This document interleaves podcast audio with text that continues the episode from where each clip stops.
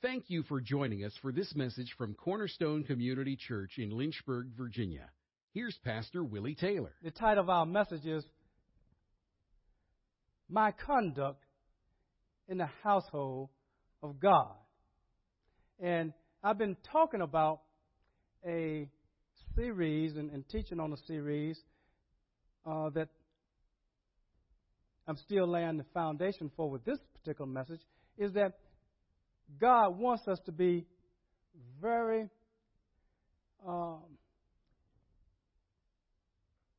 very, very spiritually, let's say, spiritually confident and aggressive and bold. That's what he wants. And we were, the series is called Preparing to be Spiritually Aggressive.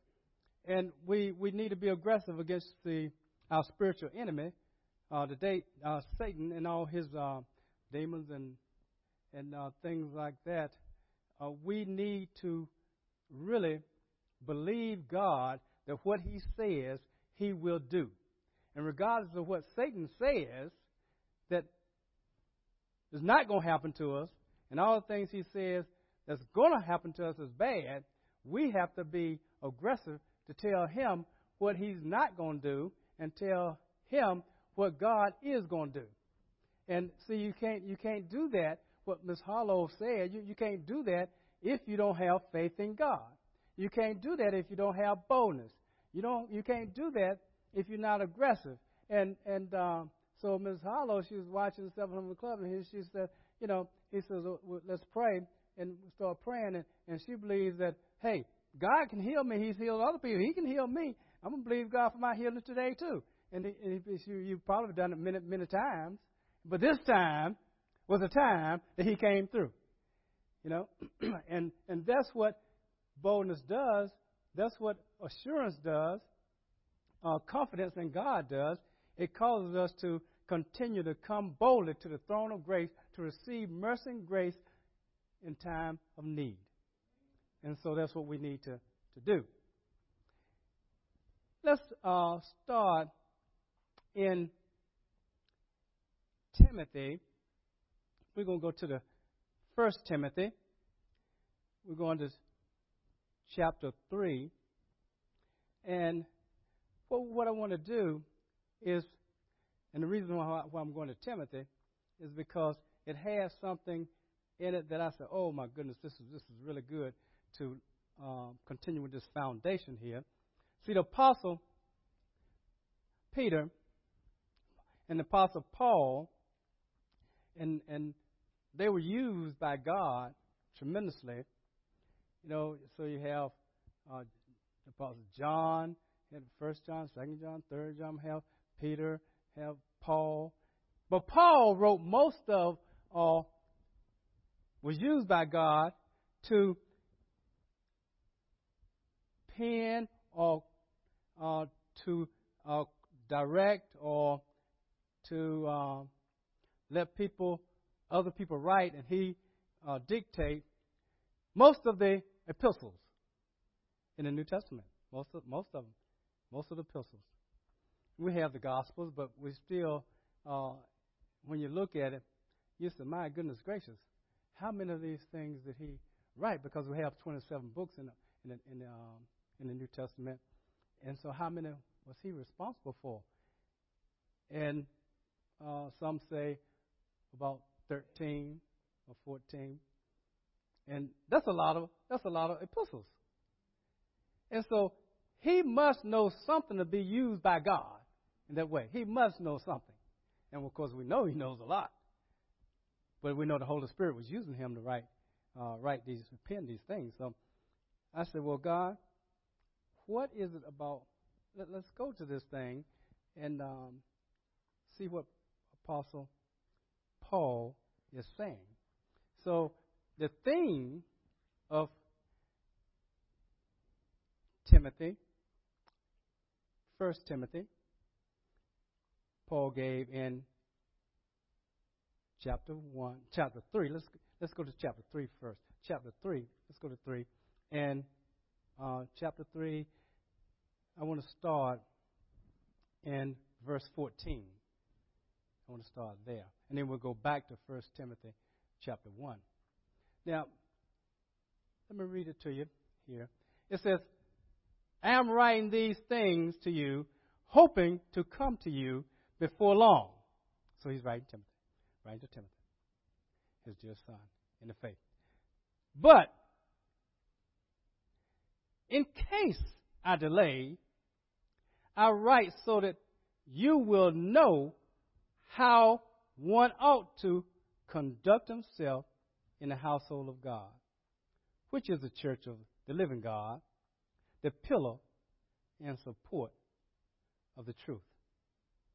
And that, that's what most con- consider as the theme of Timothy.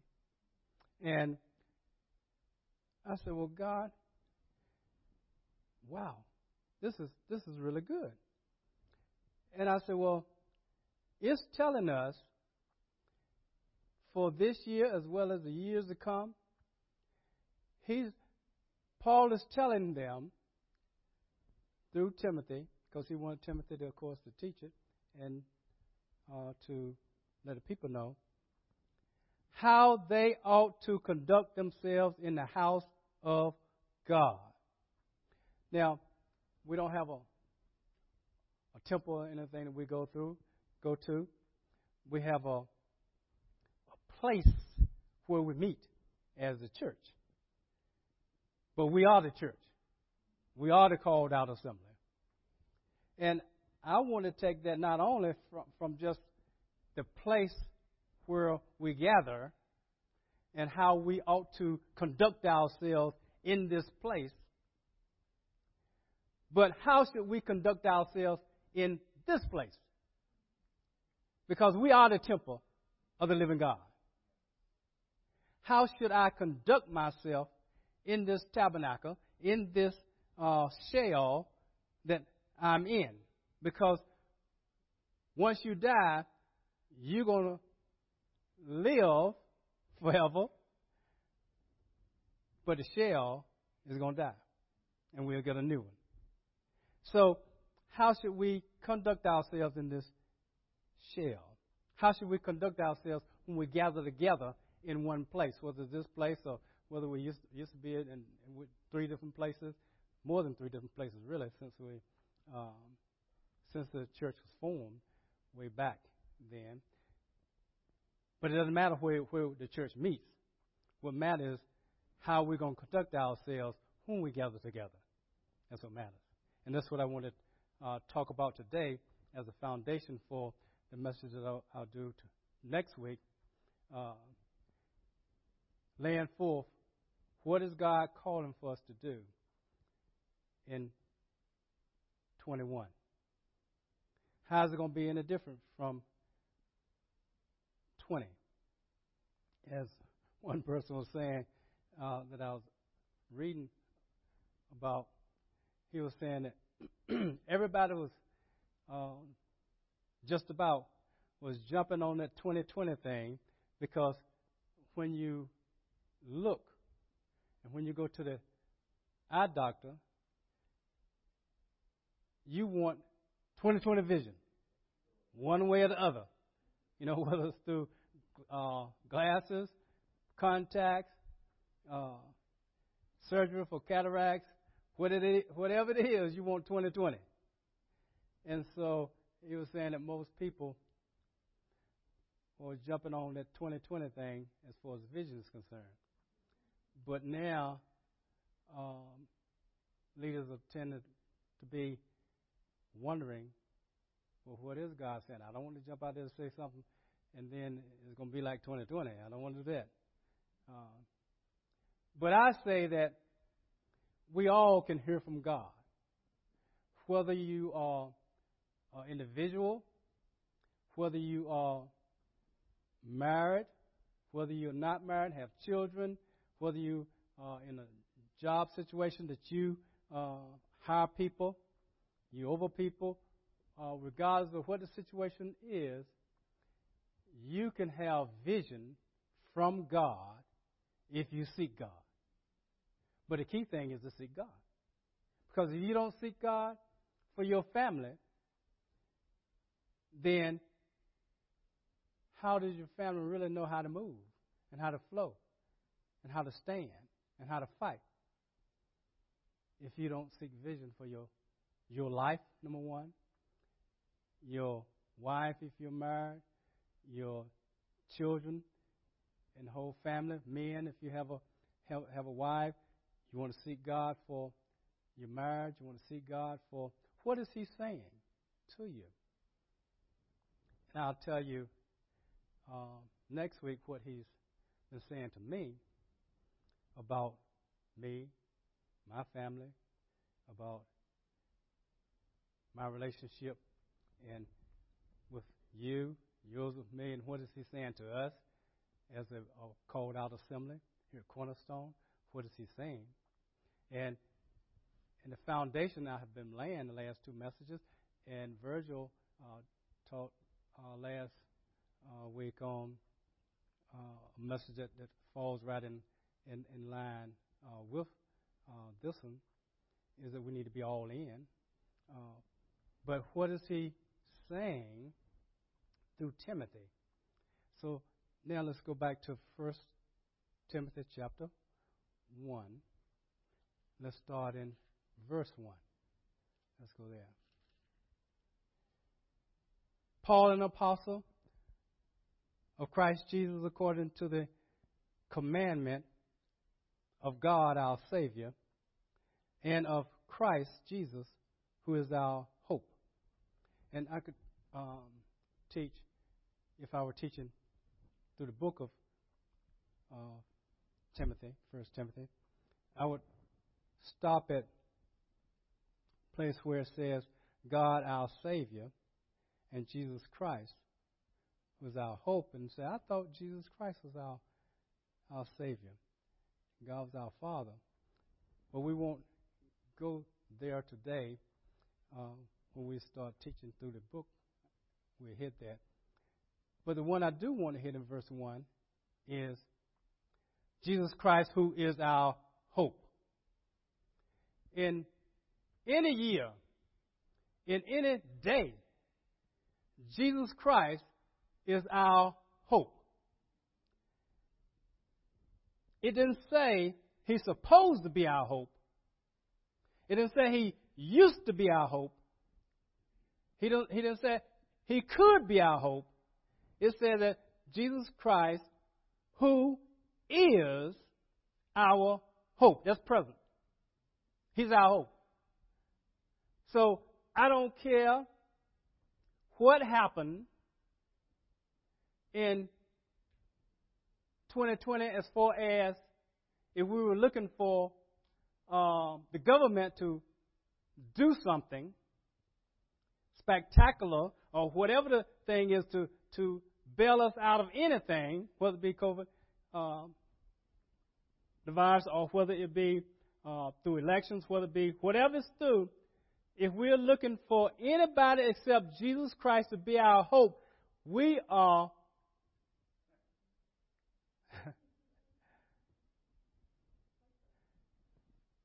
we are putting our hope in the wrong place. Wrong place.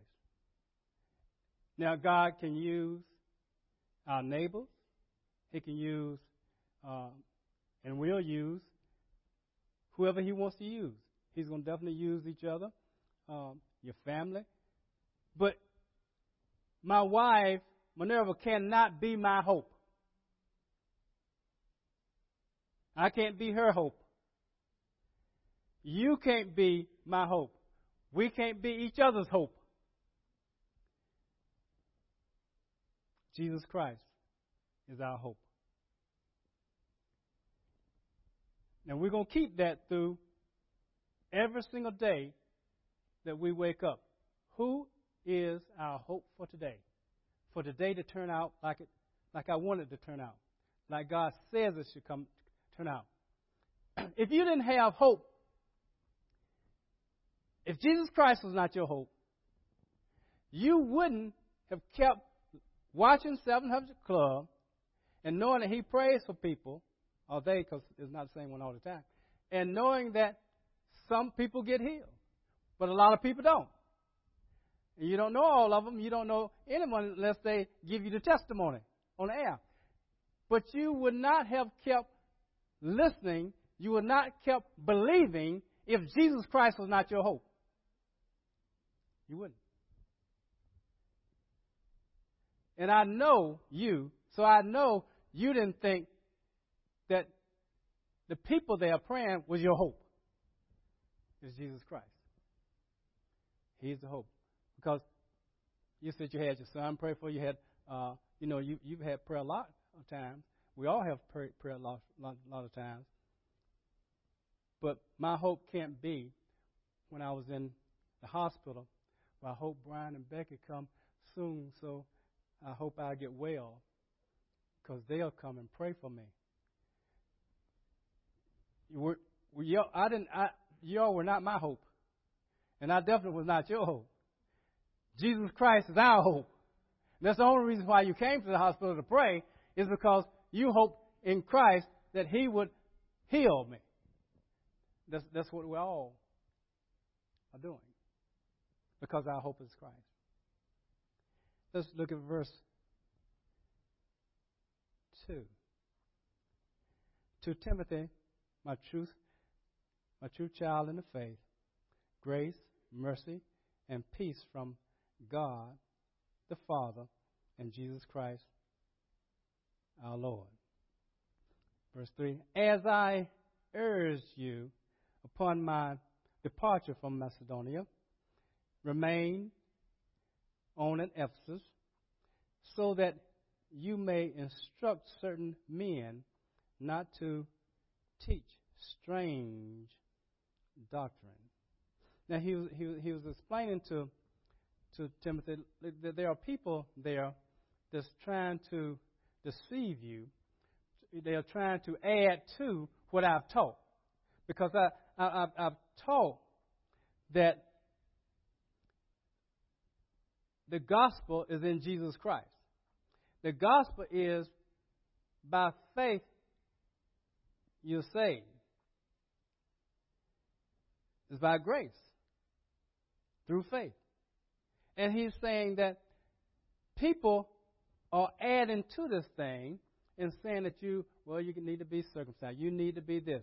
You need to uh, add to that and this. And that's not true. I want you to teach people to not to teach strange doctrine. And so you had people who wanted to, to teach the law of Moses, but they didn't have any clue about uh, what they were doing. It, it says later on. And so he's telling them to do that. How does that relate to us, whether it's this year, next year, whenever? We have to know what the gospel is. We have to know what the Bible says. We have to discard anything that doesn't line up with the scripture. And we've had people come to Cornerstone with strange doctrine before. Not many, but we've had a few. We had had one person who, who came in and and he was from a background where uh, I met with him, had lunch with him one time, and, and asked him questions, and and he said that uh, he doesn't believe that Jesus Christ is God. And he teaches people that um, that God, the Father, and then Jesus Christ, His Son, but not He's not God though. And I said, well, hmm. I said, well, we don't teach that. We teach what the Bible says. And he said, well, I believe the Bible, and that's what the Bible says. He, he, he's the Son of God, but he's not, he's not God. And I said, look, uh, you're not going to teach that here. And and he said, well, why can't I teach it here? I I can teach somebody what I want to teach them. I said, I said, look, don't be deceived. You're coming in, um, visiting and whatever, Uh, but this is not the work that God has given you. He gave the work to me and the ones who are eldering with me, but not you. So don't you think that you're going to come and teach what you want to. You're not going to teach anything other than what we teach here, or you're not going to be here. I said, I wouldn't come to your house because he had, he had, he had uh, some daughters, also some teenage daughters. I said, I wouldn't come to your house. He was married also. I said, I wouldn't come there and say, hey, uh, whatever your father's teaching you, he's teaching you wrong. Let me teach you what God is saying. I said, would you let me come to your house and do that? He said, no, you wouldn't come to my house doing that. I said, what you think? How do you think you're going to come to this house that God has gave us and you're going to teach what you want to teach? So he lasted about a hot month in Cornerstone. And when he found out that, that what I said was true, um, he left. Uh, so we've had people who believe differently than what the Bible, that we believe the Bible's saying. So don't think that just because Paul is talking to Timothy about what was going on then, that it can't happen now. That people don't want, people will come in and, and add stuff to the gospel or subtract things from the gospel. No, no. We want to know what the word is saying, and we want to live what the word is saying. And so that's what we have to do in 2021, 2022, 2030, however long God has us on this earth, we want to understand that this word is still going to be true.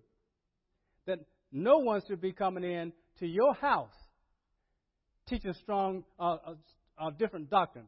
When you send your children off to college, don't let professors teach strange doctrine to your children and you don't address that. That's not going to be good. Because they will. They will do that uh, in institutions. And don't believe strange doctrines in your temple, you yourself. Your, your word that you read should be a filter to what goes into this temple.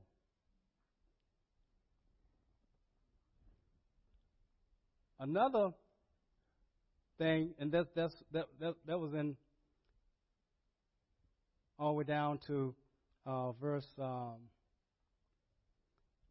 all the way down, verse 10, all, all those are still talking about the same thing of what they were teaching. I'm going to jump over uh, verse 5. I want to come back to that. And let's start in um, verse 8. But we know that the law is good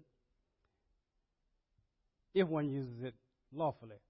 So we know that he's talking about some of the Judaizers, that the Jewish people that wanted to add stuff to the to the, to the God, gospel, the good news.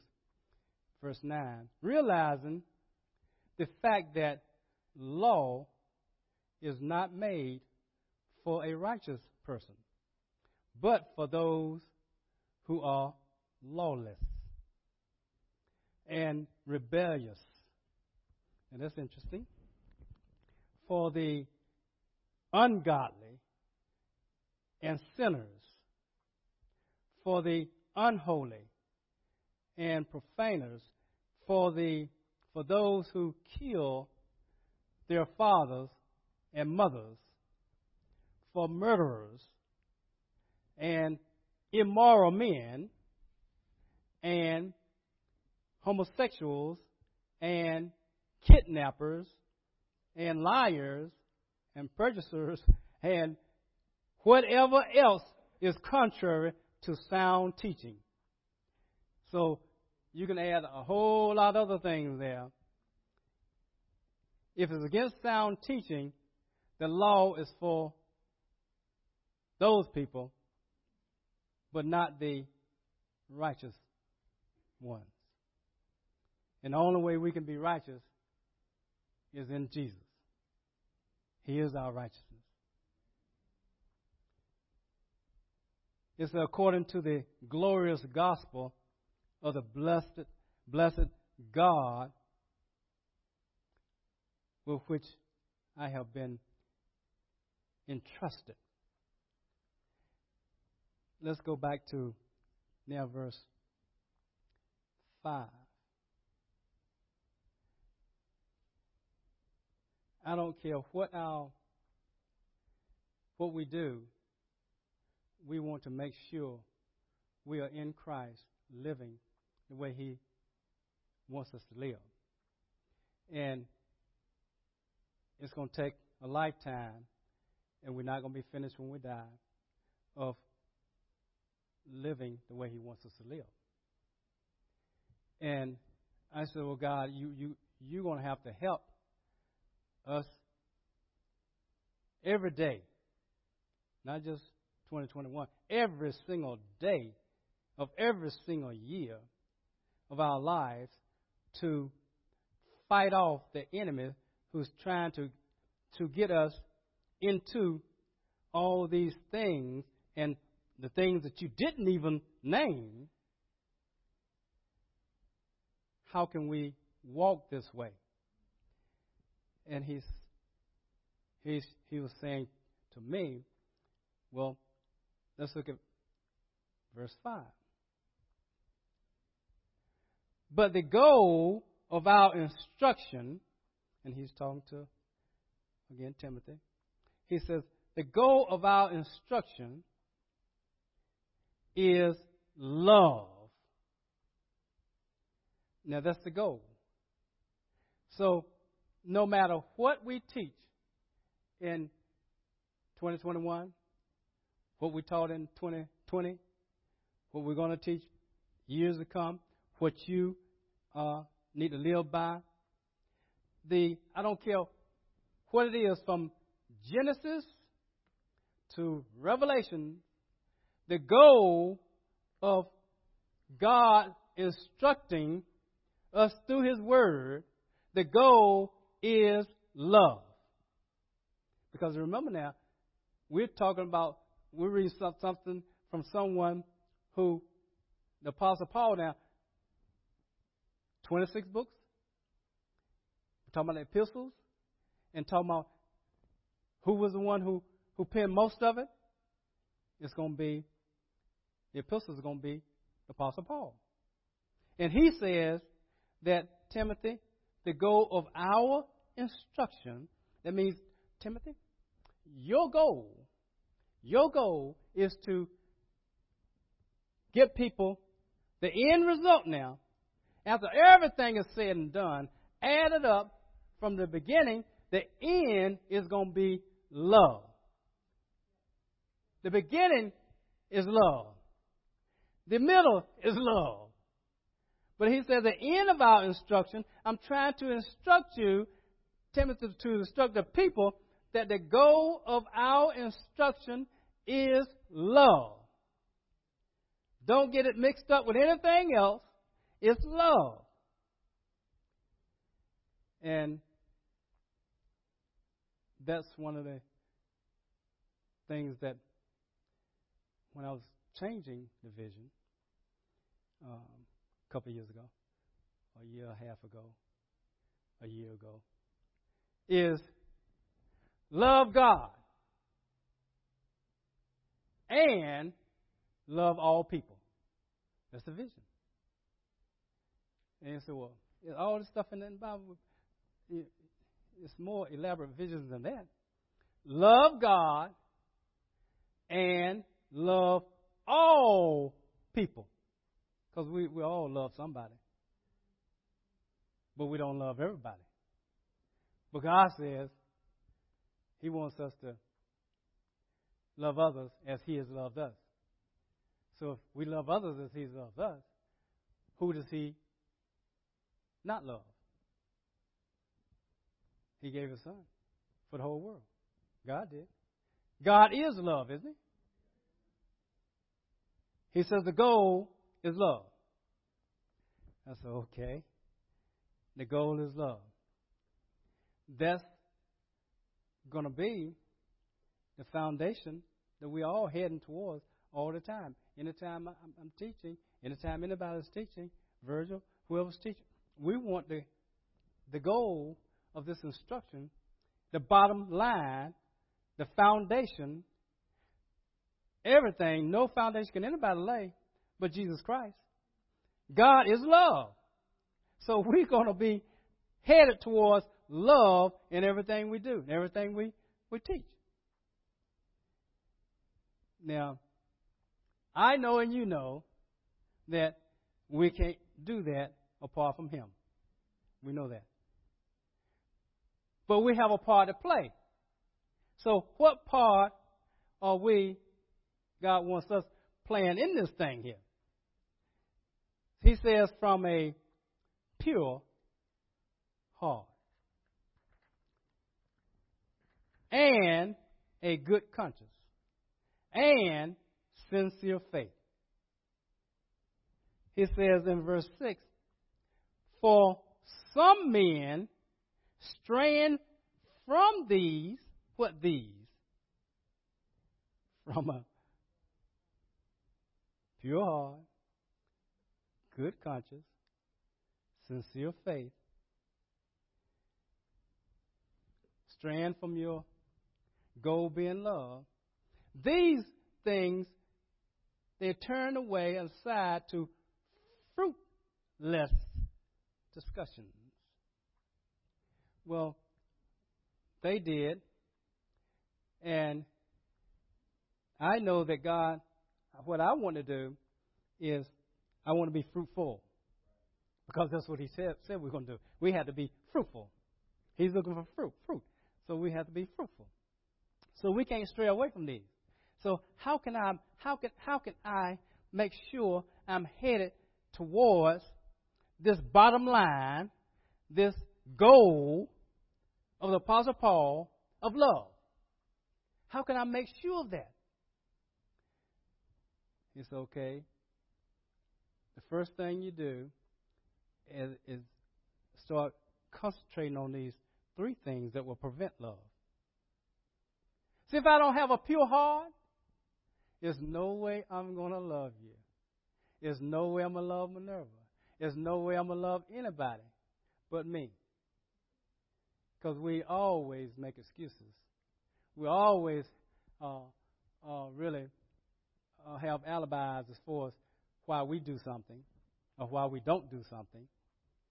Uh, but there is no alibi. We have to get this heart pure. Now, what does what is he talking about when it says a a pure heart? He's talking about a clean heart. He's talking about getting all the all the, all that pollutes the heart, which sin does. Get that which pollutes the heart out of it. Get it out, because you want a, a pure, a clean heart. I said, okay. You're going to have to help me do that too, because I don't know what's in this heart. A lot of times I'm I'm thinking that, that I have a pure heart, and he says that, why are you doing this that you're doing? I said, well, because I want this uh, to happen. H- have you ever have you ever blessed somebody, and you really didn't want to bless them, but you blessed them anyway? Okay, I have I have a few along with me, and uh, but I know that sometimes you do things, and but you but we're doing for the wrong reason. That's that's the key thing. What's my motive of doing this? Is it really selfishness on my part? Because a lot of things that we do, uh, we're doing them because it'll benefit us. Have Have you noticed sometime that that we treat the people in our own household sometimes a little worse than we treat someone who's not in our household and we're trying to impress.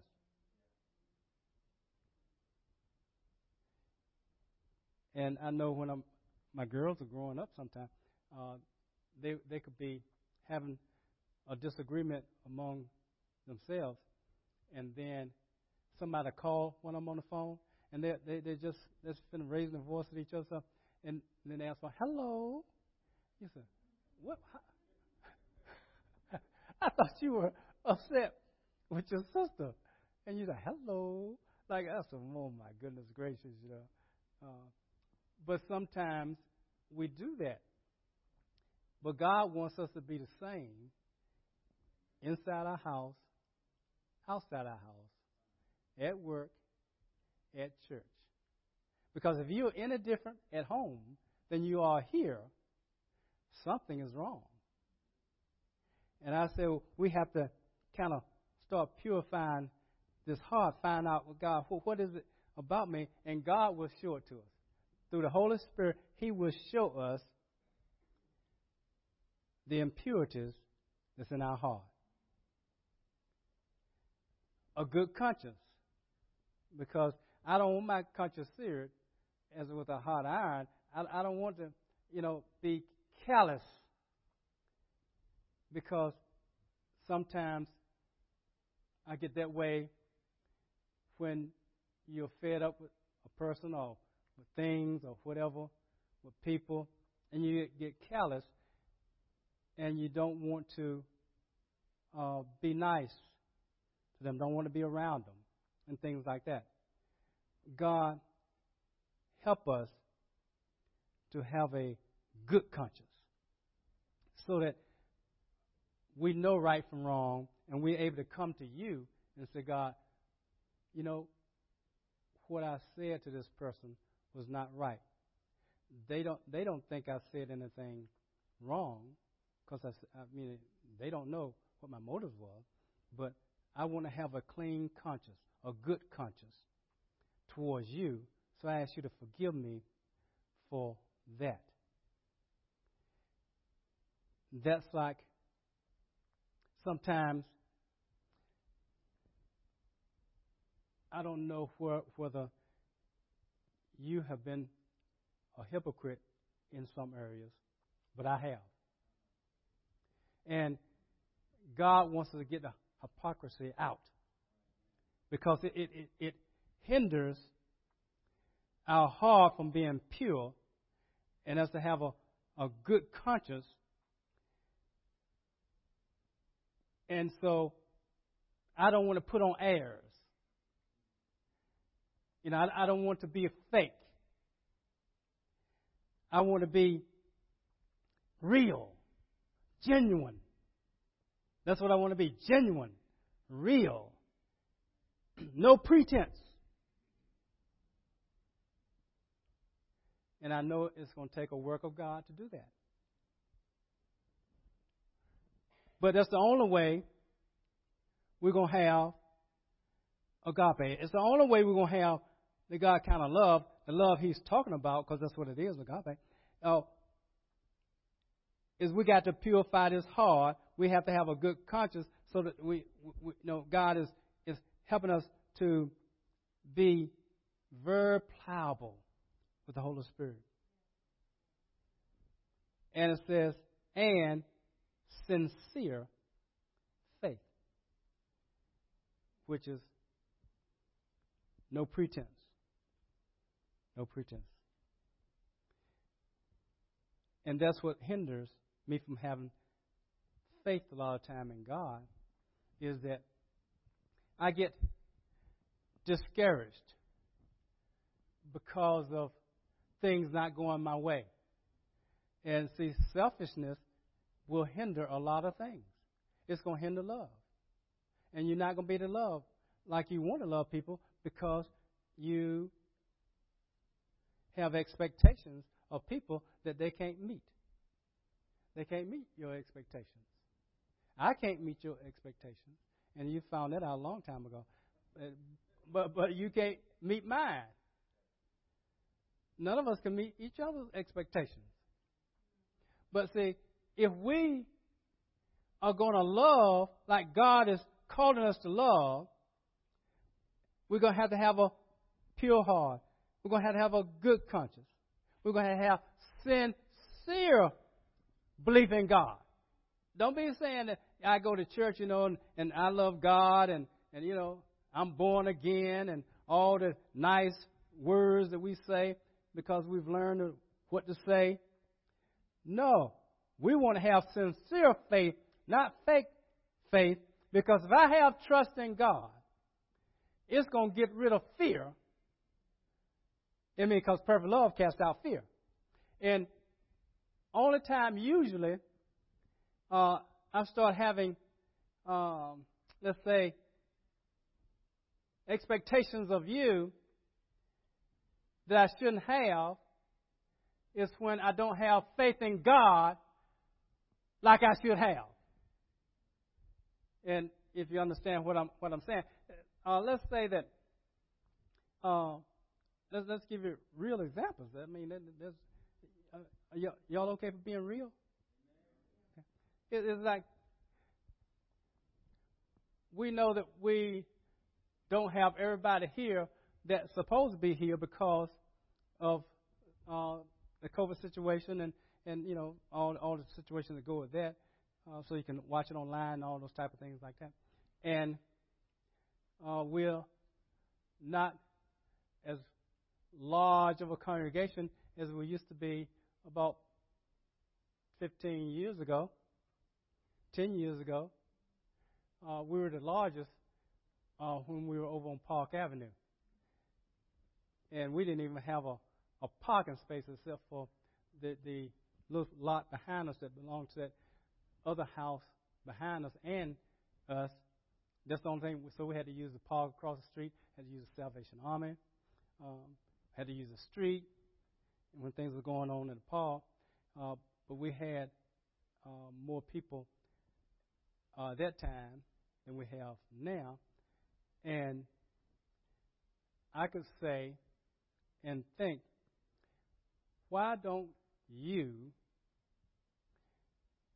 do more than you are doing because we don't have the people here yet that supposed to be here that can do some of the things to take the load off you. So why don't you do more?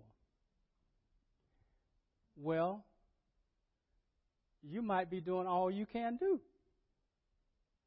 And so why should I expect you to do more? Because my expectation is based on I need you to do more to help me. Do you understand that selfishness? That's not good expectation. That's not faith. I'm talking about now sincere faith. I'm talking about I'm talking about real faith, genuine faith.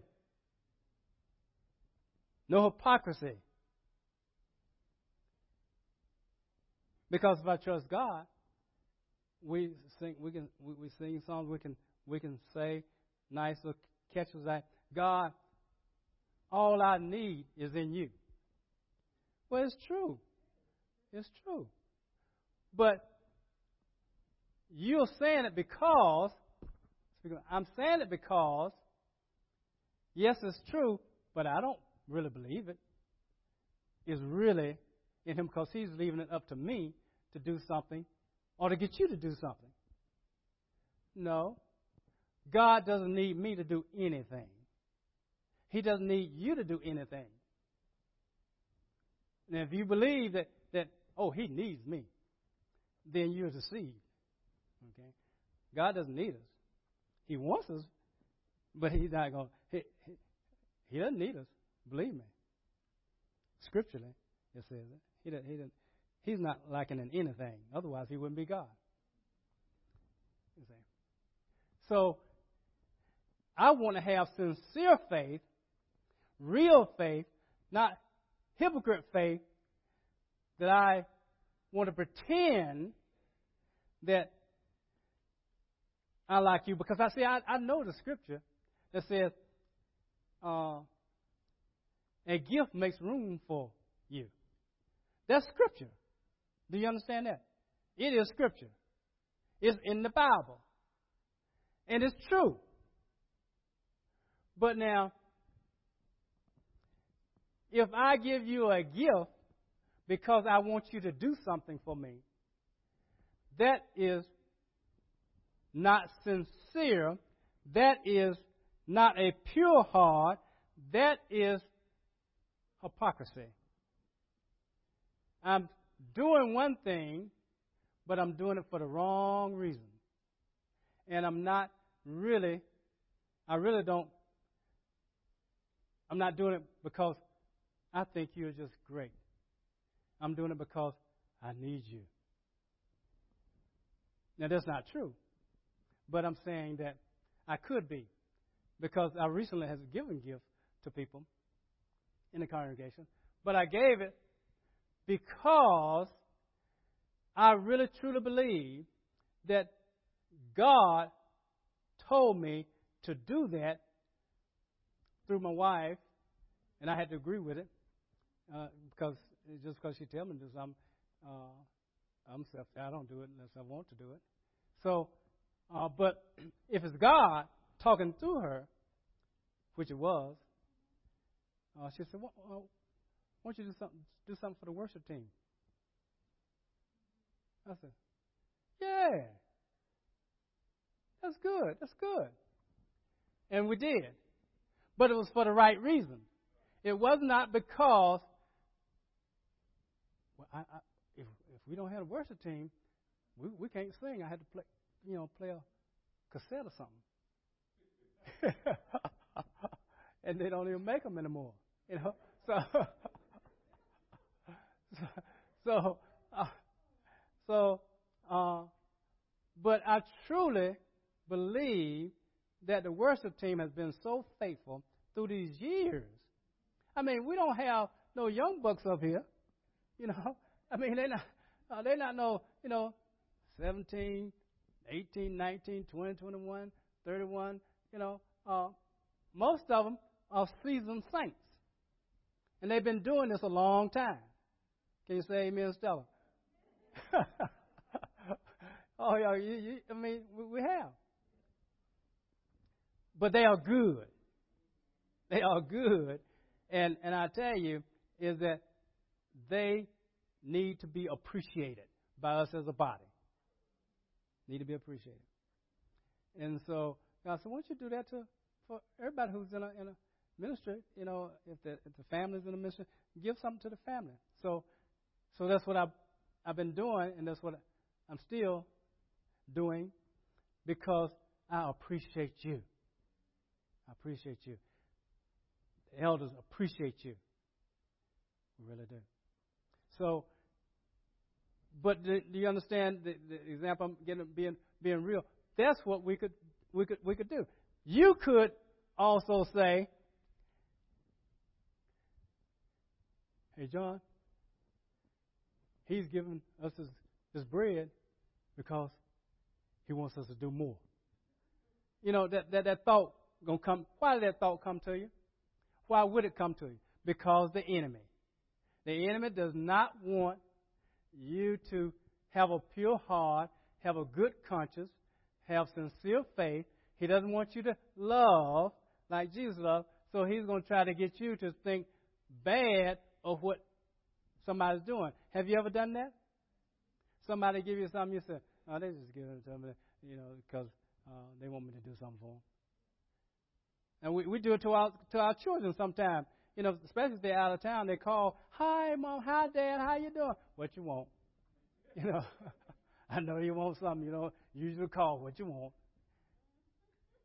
So I'm trying to let us know today that what we want to do in this temple, in this place, our called out assembly, we want to start thinking rightly about one another. We want to start treating one another like Jesus says we should treat one another, like He treats us. Heaven forbid if we treat others like we want to treat them, but not like Jesus treats them, and we're supposed to be Jesus' representative. So, if He loved us when we are impure of heart, we have a bad conscience, have fake faith, He still loved us and died for us. Why in the world can't we think the best of everybody? Because isn't that what the Bible says? That's what it says. First Corinthians. Love chapter. Love thinks the best of a person. And see, most of the time, me, I have to fight that and not think the worst of a person because that's our human fleshly tendency, especially if we don't like the person too much. If we love the person, like our children, we're going to think the best of them, even when they're not doing the best. We're still going to think the best of them. A mother, a prisoner, do did things that deserve prison. Oh, he's a good boy. You see him on TV. You say, "Oh, he's a good boy." Hey, he's terrible. but you can still love him because he's terrible. But you know, don't say he's a good boy. Come on. But Jesus thinks that he, he died for him, didn't he? He died for people in prison. He died for them. So I want us to to do that this year. And that's the just a foundation that we'll build on next next week because I want us to love. Because that's what the apostle said. Love. Love. That's the that's the bottom line of all my instruction, Timothy. And that's what I want the bottom line to be all of your instruction. Love from a pure heart. And whatever you think that you want somebody to do for you, you do for them. The Word says that too. The Word tells us everything, but we have to stop nullifying the Word with our the way we think. And we got to start thinking rightful. Because we want to be different. Lord knows I want us to be different. I want to be different. I want to show you my true, genuine faith in God that I don't care what you do, what you don't do. I don't care uh, what. I'm going to love you anyway because Jesus does. And that's why I want you thinking about each other and about uh, me, about Sam, about all of us. We want you to we want you to do that.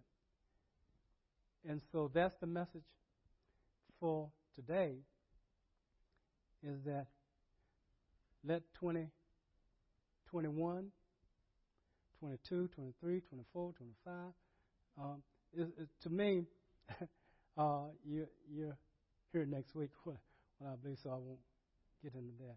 But I tell you, I want to be different. I want to be different. And I, I want to love you like Christ loves you with a sincere heart. With, you know, genuine, genuine faith and a pure conscience. Thank you for listening to this message from Pastor Taylor and Cornerstone Community Church. We are located in Lynchburg, Virginia at 525 Old Graves Mill Road. You can find us online at cornerstonelynchburg.com, contact us by email, cornerstonecom at comcast.net, or call us at 434 847 4796. We pray the Lord bless you and keep you. The Lord make his face shine on you and be gracious to you. The Lord lift up his countenance on you and give you peace.